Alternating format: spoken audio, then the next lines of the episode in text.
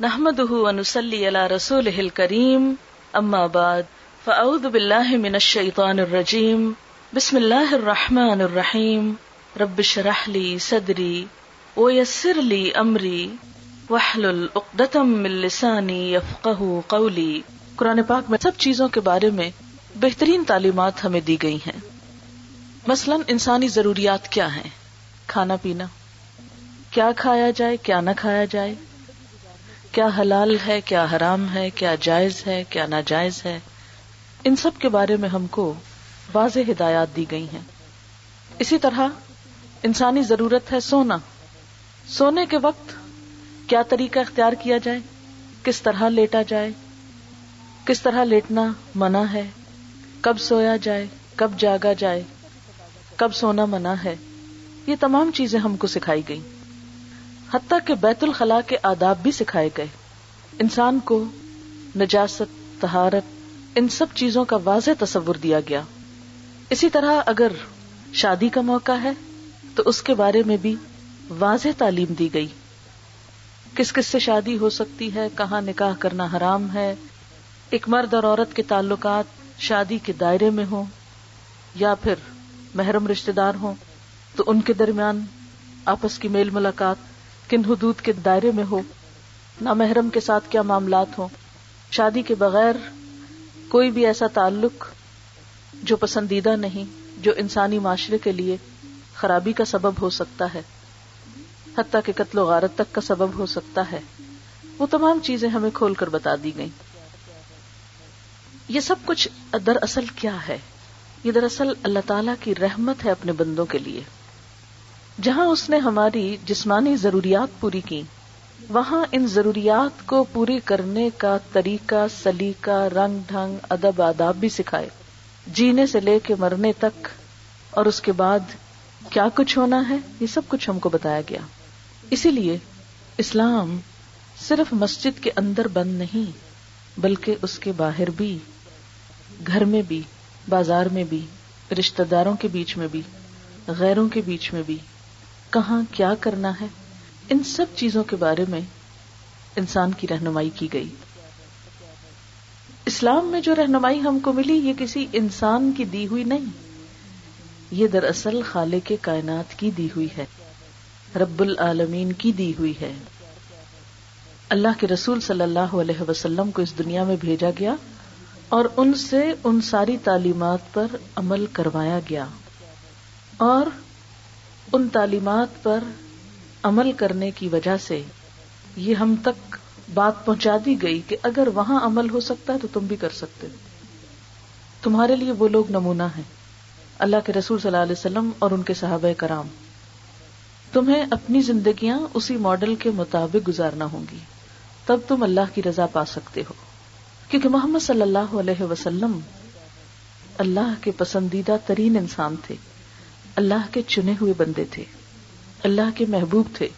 تو جو شخص اللہ کی محبت چاہتا ہے، اسے چاہیے کہ وہ حضور صلی اللہ علیہ وسلم کی سنت کی پیروی کرے۔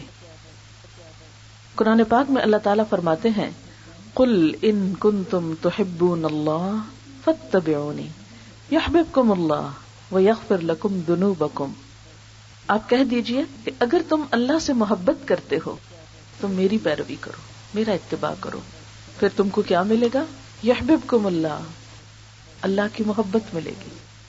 اللہ تعالیٰ تم سے محبت کرے گا۔ اور جب اس کی محبت ملے گی تو یغفر لکم ذنوبکم، تمہارے گناہ معاف کر دیے جائیں گے۔ اور جب گناہ معاف ہو جائیں گے تو دنیا اور آخرت کی سعادتیں، رحمتیں اور نعمتیں نصیب ہوں۔ گی اور اگر انسان ان تعلیمات کو بھلا دیتا ہے، فراموش کر دیتا ہے بس پش ڈال دیتا ہے، تو اللہ تعالی کی رحمت سے محروم ہو جاتا ہے۔ اللہ تعالیٰ کی نظر عنایت سے محروم ہو جاتا ہے۔ اللہ تعالیٰ کو راضی کرنا اور ناراض کرنا دونوں ایک چیز نہیں ہو سکتے۔ جس طرح روشنی اور اندھیرا برابر نہیں، زندہ اور مردہ برابر نہیں، دھوپ اور چھاؤں برابر نہیں، اسی طرح حق اور باطل برابر نہیں۔ اللہ تعالیٰ کو راضی کرنا اور اس کو ناراض کرنا برابر نہیں۔ یہ دونوں بالکل الگ الگ چیزیں ہیں۔ اور ان دونوں کا انجام بھی بالکل مختلف ہے۔ اللہ کو راضی کرنے والوں کا انجام کچھ اور ہے، اس کو ناراض کرنے والوں کا انجام کچھ اور ہے۔ لہذا ہم کو یہ دیکھنا ہے کہ ہم اپنی روز مرہ زندگی کے کاموں میں، طریقوں میں کون سے ایسے طریقے اختیار کیے ہوئے ہیں جن کے بارے میں ہم یہ کہہ سکتے ہیں کہ یہ اللہ تعالیٰ کو خوش کرنے والے ہیں، اس کو راضی کرنے والے ہیں۔ اور کون سے کام ایسے ہیں کہ جن کے بارے میں ہم جانتے ہیں کہ یہ اللہ تعالیٰ کو پسند نہیں۔ اور یہ طریقے صرف نماز کے اندر نہیں، بازار کے اندر بھی، گھر کے اندر نہیں، گھر کی باہر کی دنیا میں بھی۔ صرف اپنوں کے ساتھ نہیں، پرایوں کے ساتھ بھی۔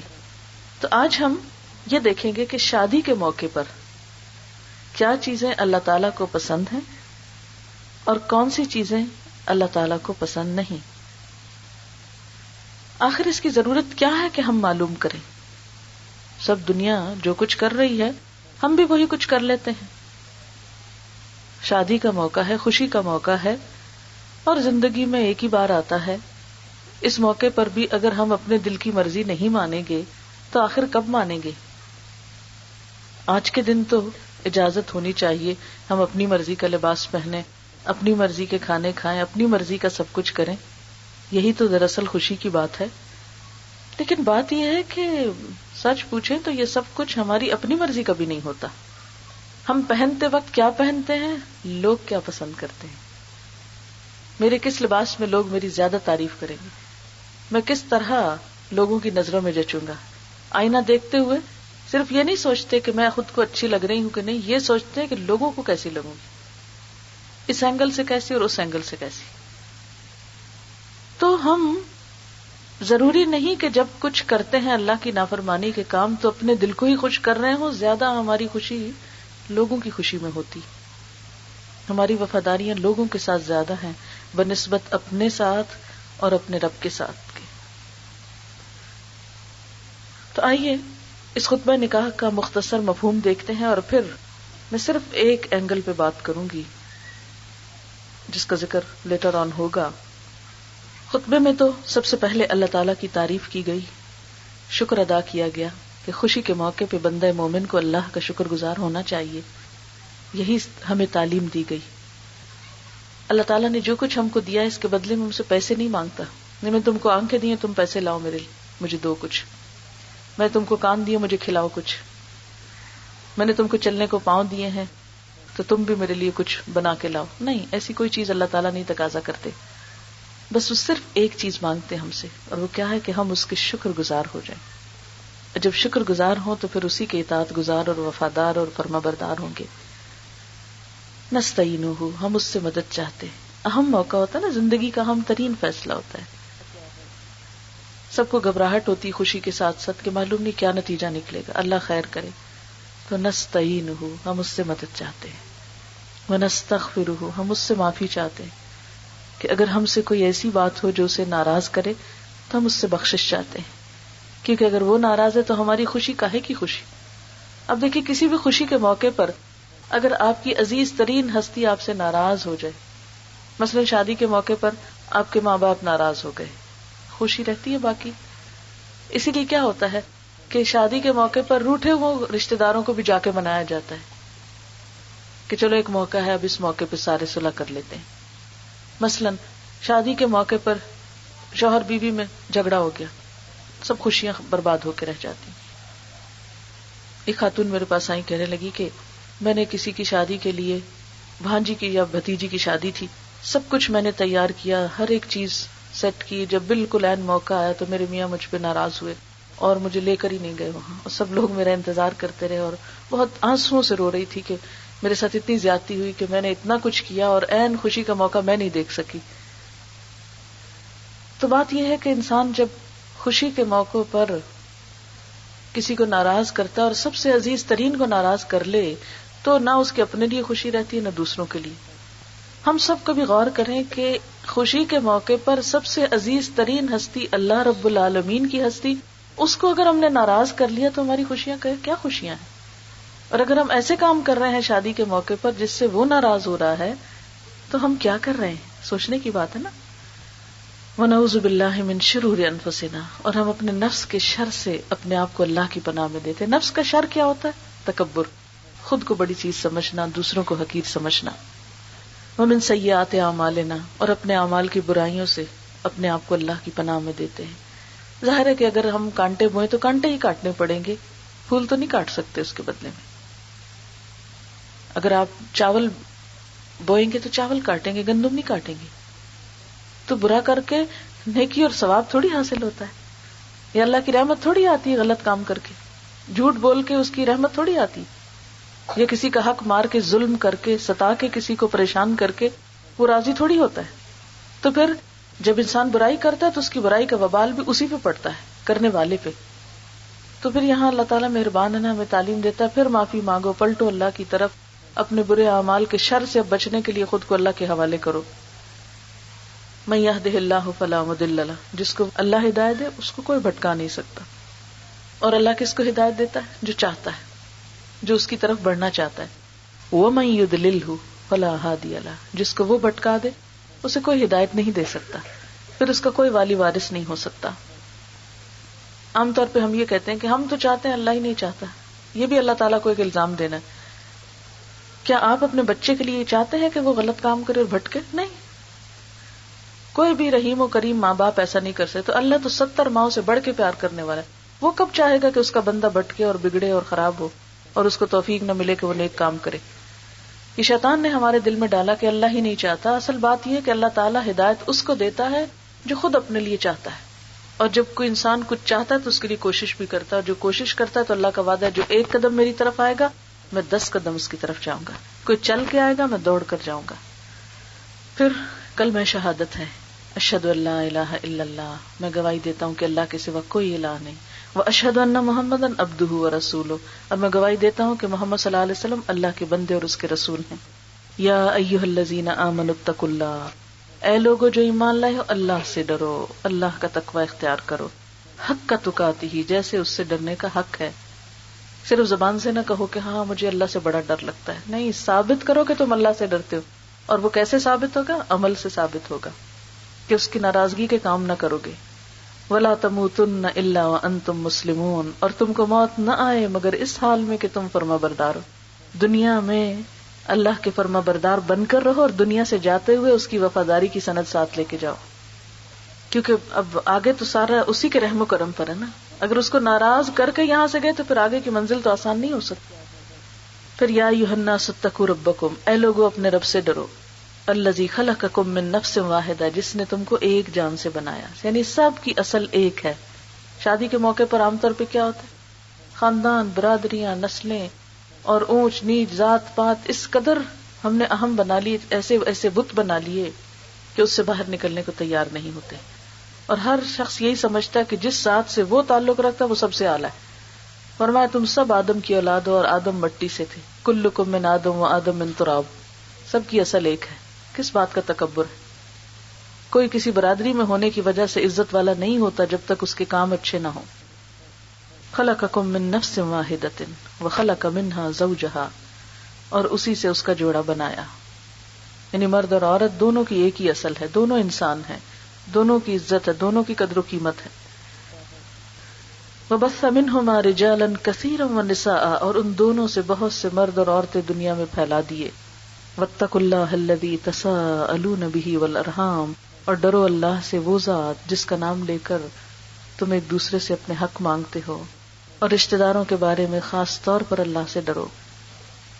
رشتہ داروں کا خاص طور پر خیال رکھنے کو کیوں کہا گیا؟ اس لیے کہ شادی کا موقع بھی اور بعد میں بھی عموماً جہاں انسان سب سے زیادہ زیادتیاں کرتا ہے، اس کے اپنے رشتے دار ہوتے ہیں۔ اس کی وجہ کیا ہوتی ہے؟ اس کی وجہ ہے کہ اپنوں سے ایک تو توقع زیادہ ہوتی ہے۔ اپنے بہن بھائیوں سے انسان سمجھتا ہے، ہم اچھا کرے نہ کرے یہ ضرور اچھا کرے دوسرے اگر کوئی جاتی کر بھی جائے تو معاف کر دیتے لیکن اپنے اگر تھوڑا بھی کرے تو اس کو ہم بڑا بنا لیتے ہیں۔ زیادہ ناراضگیاں بڑھا لیتے ہیں۔ تو اللہ تعالیٰ نے انسان کے بھلے کے لیے جس گروہ میں انسان کو زیادہ رہنا ہوتا ہے، ان کے حق بھی زیادہ رکھے۔ قرآن پاک کی کئی آیتوں میں زبل قربا کر لفظ آتا ہے کہ کرابت والوں سے اچھا سلوک کرو۔ نبی صلی اللہ علیہ وسلم نے فرمایا، وہ شخص جنت میں نہیں جائے گا جو رشتوں کو کاٹے۔ ان اللہ کا نا علی کم رقیبہ بے شک اللہ تم پر نگرانی کر رہا ہے۔ اے لوگو جو ایمان لائے ہو، اللہ سے ڈرو اور سیدھی بات کیا کرو۔ کیونکہ شادی کے موقع پر رشتہ ہونے سے پہلے ہی جو جھوٹ موٹ شروع ہوتے ہیں، وہ اینڈ تک چلتے چلے جاتے ہیں۔ ہیر پھیر باتیں ادھر کی ادھر بدل دینا۔ شادی سے پہلے آپ دیکھیے کہ کیا ہوتا ہے۔ کبھی لڑکے یا لڑکی کی عمر میں فرق بتاتے ہیں، کبھی جاب میں، کبھی بزنس میں، کبھی اور کئی قسم کی غلط بیانیاں کر کے دھوکے سے شادی کر لیتے ہیں۔ ایک دفعہ ہو جائے پھر دیکھیں خود ہی نبھاتے رہیں گے۔ ایک دفعہ گلے ڈال دیں پھر لے کے پھریں گے جہاں۔ تو یہ زیادتی کی بات ہے۔ دونوں ایک معاہدہ ہوتا ہے سوشل کانٹریکٹ ہے شادی جو ہے۔ اس کانٹریکٹ میں دونوں فریق ایک دوسرے کے بارے میں پورے اعتماد ہونے چاہیے۔ اور کسی کو دھوکا نہیں دیا جانا چاہیے۔ کوئی خامی ہو، خوبی ہو، کھل کے ایک دوسرے کے سامنے رکھ دینی چاہیے۔ تاکہ اگر کسی کی مرضی ہو تو کوئی قدم بڑھائے، نہیں تو چھپائے نہ جائیں آپ۔ دھوکے سے پھانسنا نہیں چاہیے کسی کو۔ کولو کولن سدید۔ اور شادی کے بعد بھی، اب دیکھیے ساس اور بہو کا جھگڑا کس بات پہ ہوتا ہے عام طور پہ؟ کہ جب باتوں کو بدل دیا جاتا ہے۔ مثلاً، اگر بہو کی چھوٹی سی بھی کوتا ہے تو بیٹے کو شکایت کرتے ہوئے اس کو کئی گنا بڑھا لیا۔ یا اسی طرح اگر ساس نے چھوٹا موٹا کچھ کہہ دیا تو شوہر کے آگے رو رو کے نڈھال ہو گئے کہ ہمارے ساتھ تو بڑا ظلم ہو گیا یعنی چھوٹی بات کو بہت بڑا بنا دینا۔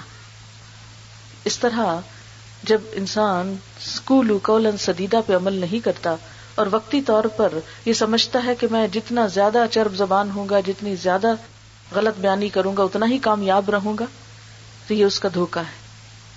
حدیث میں آتا ہے کہ جو کسی کو پریشان کرے گا، اللہ اس کو پریشان کرے گا۔ جو کسی پہ ظلم کرے گا، اس کو خود تکلیف کا سامنا کرنا ہوگا۔ کسی کے لیے گڑا کھود کر کوئی شخص خود اس سے بچ نہیں سکتا، خود اپنا بھی رستہ وہی ہے۔ اس لیے کولو کولن سدیدہ اور یہ وہی کر سکتا ہے جس کے دل میں خدا کا ڈر ہو۔ ان اللہ کا نا علیکم رقیبا اور پھر ومیت اللہ و رسول ہو فقط فاضا فوزا نظیمہ جو اللہ اور اس کے رسول کی اطاعت کرے گا، وہ عظیم الشان کامیابی پائے گا۔ اب آپ دیکھیے کہ کامیابی پانے کے لیے ہر معاملے میں اللہ اور اس کے رسول کی اطاعت ضروری ہے۔ اور شادی کا موقع بھی ایسا موقع ہے کہ جو اسلام میں ایک عبادت ہے۔ نکاح کیا ہے؟ عبادت۔ صاحب کرام کو جب آپ صلی اللہ علیہ وسلم نے یہ بات بتائی تو وہ حیران ہوئے کہ اچھا یہ بھی ثواب کا کام ہے۔ اس میں بھی اجر ہے۔ فرمایا ہاں اگر کوئی شخص گناہ کے راستے سے اپنی ضرورت پوری کرتا ہے تو وہ حرام ہے اس کے لیے۔ اور جب حلال طریقے سے کوئی اپنی خوشی حاصل کرتا ہے، سکون حاصل کرتا ہے، تو یہی اس کے لیے عبادت اور اجر و ثواب کا باعث ہے۔ شادی کا موقع اگرچہ خوشی کا موقع ہے، لیکن افسوس کہ اس موقع کو ہم ظاہری خوشیاں حاصل کرنے کے لیے بسا اوقات ایسے کام کرتے ہیں جو دین اسلام سے میل نہیں کھاتے۔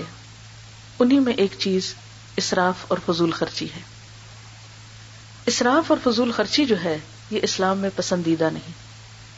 انسان خوشیاں منائے، حدود کے اندر رہ کر، لیکن حد سے بڑھ کر، اپنی حیثیت سے بڑھ کر اور ضرورت سے بڑھ کر، صرف نمود و نمائش کے لیے، دکھاوے کے لیے ایسے کام کرنا جو غیر ضروری ہو یہ اسلام میں پسندیدہ نہیں۔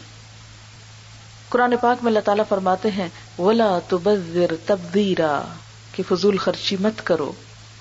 اپنے مال کو ناجائز کاموں میں استعمال نہ کرو، کیونکہ قیامت کے دن انسان سے اس کے مال کا بھی حساب ہوگا۔ کیا میدان حشر سے انسان کے قدم اٹھ نہ سکیں گے جب تک پانچ باتوں کا جواب نہ دے؟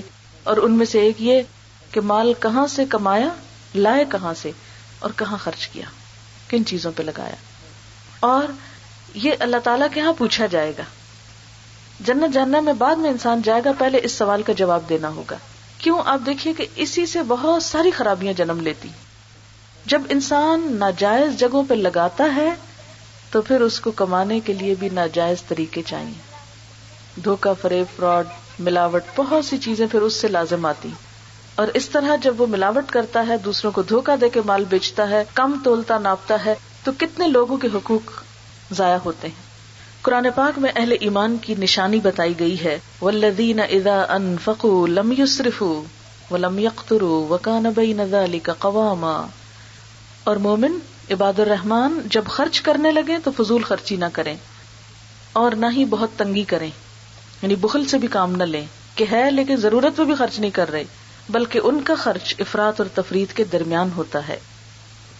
کھانے پینے کے معاملے میں بھی اعتدال برتنا چاہیے۔ اللہ تعالیٰ فرماتے ہیں، کلو و شربو ولا تصرف کھاؤ، پیو، لیکن اسراف نہ کرو۔ اتنا ہی پکاؤ جو کھا سکو۔ اور شادی بیاہ میں اب تو خیر پابندی ہے کھانے پینے پہ، لیکن اور طریقے بہت سے ہیں اس پابندی کو توڑنے کے۔ ایسے موقع پر عموماً جب دعوتیں ہوتی ہیں، تو آپ دیکھیے کہ پہلے تو بعض اوقات صرف نام بنانے کے لیے بہت سی ڈشیں بنائی جاتی کہ لوگ کہیں گے، لو، صرف ایک میٹھا، ایک نمکین، اس سے تو بات نہیں بنتی۔ یہ بھی ہونا چاہیے، یہ بھی ہونا چاہیے، یہ بھی ہونا چاہیے۔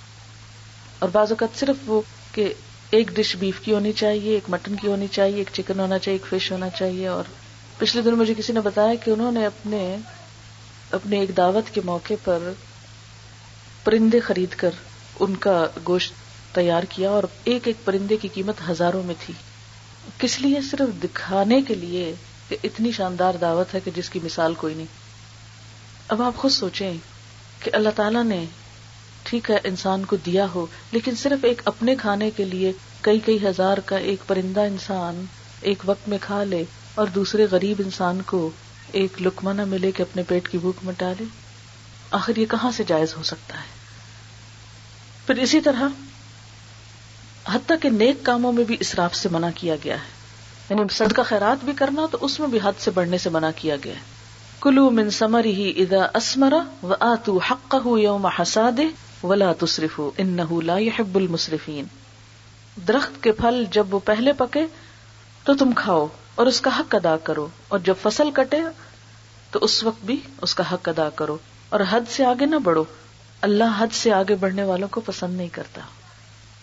یعنی مثلا درخت ہے، پھل دے رہا ہے، اس میں سے استعمال، گھر میں استعمال کے لیے لائے، کچھ غریبوں کو صدقہ دیا لیکن یہ نہیں کہ سارے کا سارا غریبوں کو دے دیا۔ اگر کوئی یہ کرتا ہے کہ گھر والوں کو ترساتا ہے اور سارا غریبوں کو دے دیتا ہے تو اس کی بھی نیکی نیکی نہیں۔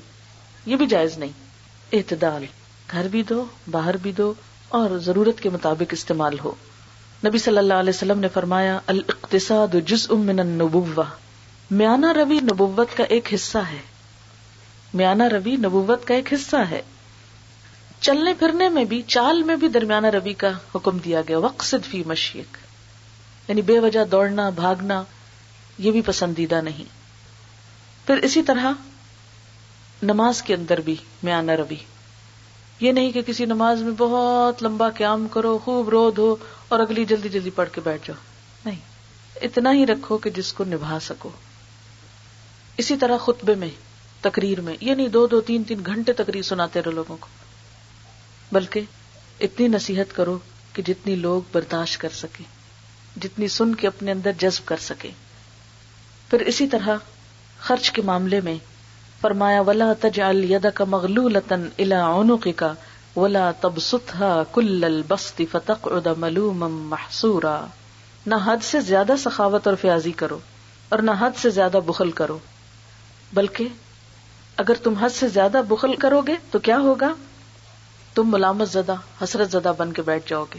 یعنی سب چلا جائے گا تو پھر خود ہی پچھتاؤ گے کہ کاش میں اس وقت کچھ بچا لیتا۔ نبی صلی اللہ علیہ وسلم نے فرمایا، اچھی سیرت اور اچھا طریقہ اور اعتدال نبوت کے پچیس حصے میں سے ایک حصہ ہے۔ یعنی یہ صفت انبیاء کو ملی ہے۔ نبی صلی اللہ علیہ وسلم نے فرمایا، دولت مندی میں درمیانہ روی کتنی اچھی ہے۔ دولت مندی میں درمیانہ روی کتنی اچھی ہے۔ محتاجی میں درمیانہ روی کتنی اچھی ہے۔ عبادت میں درمیانہ روی کتنی اچھی ہے۔ کہ یہ نہیں کہ انسان تحجد پڑھتے رہے پڑھتے رہے اور جب فجر کی نماز کا وقت آئے تو سو جائے اور فرض قضا کر دے۔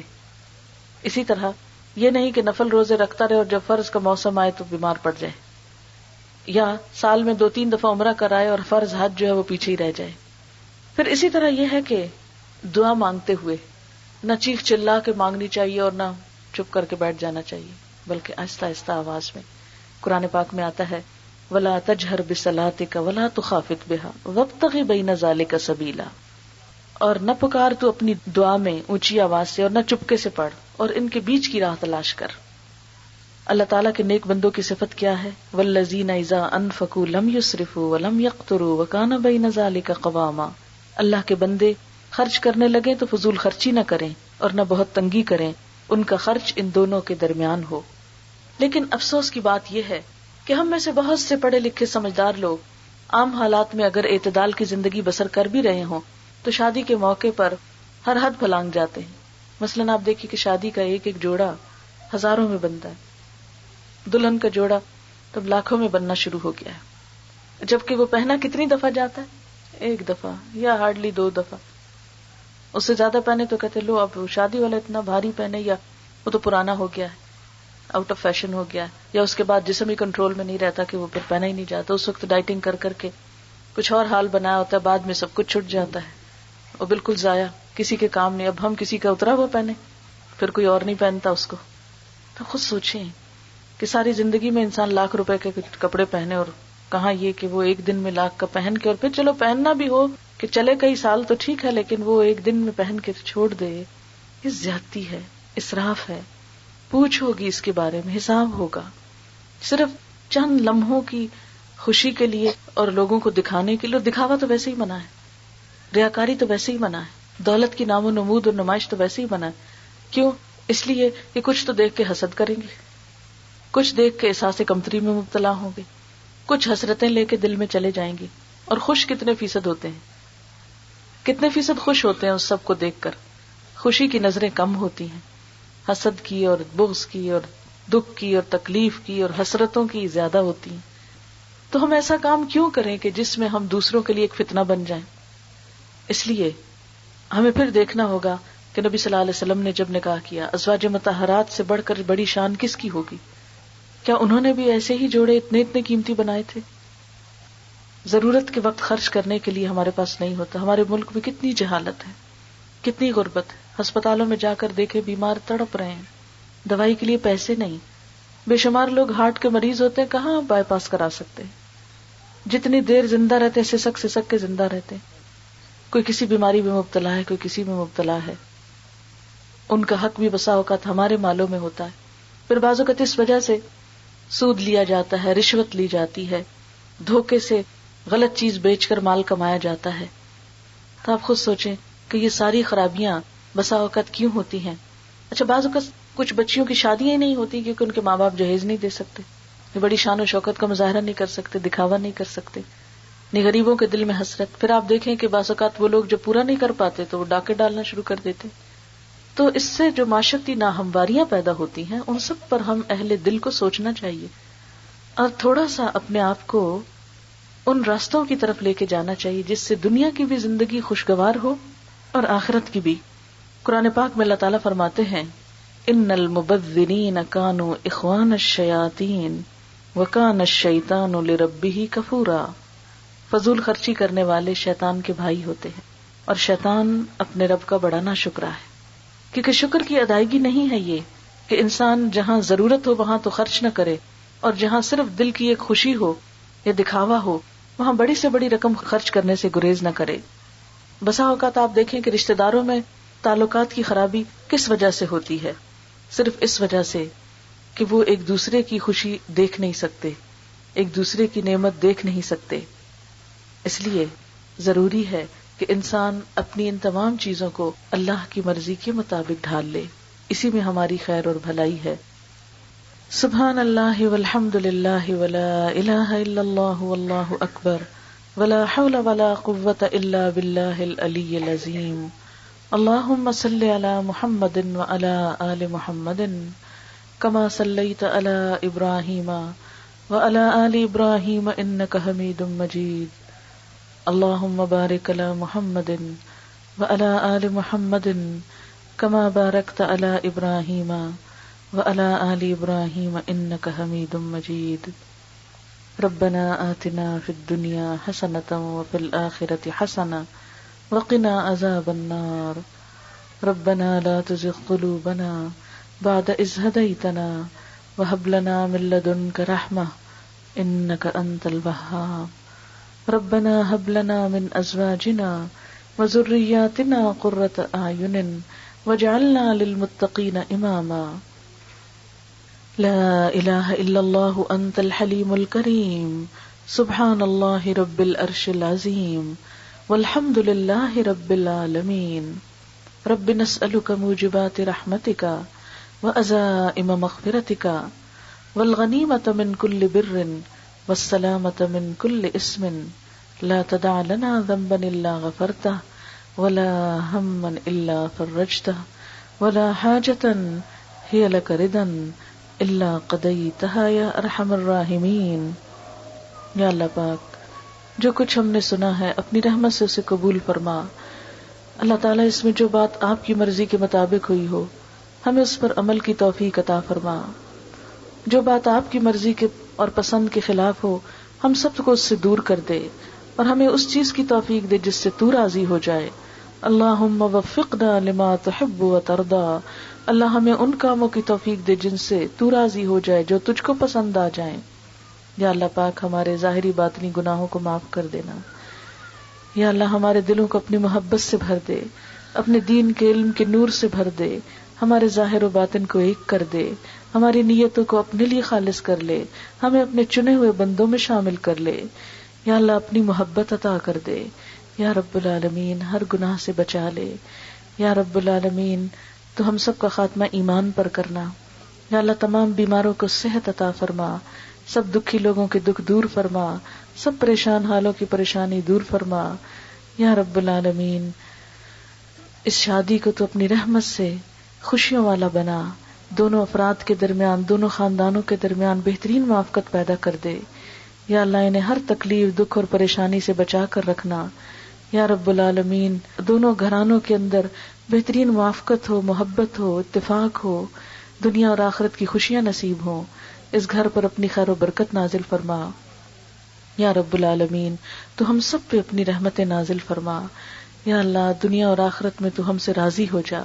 ربنا تقبل منا۔ یا اللہ، جتنے بھی بہنیں آئی ہیں، ان سب کے دلوں میں جو دعائیں اور نیک تمنا ہیں، ان کو پورا فرما۔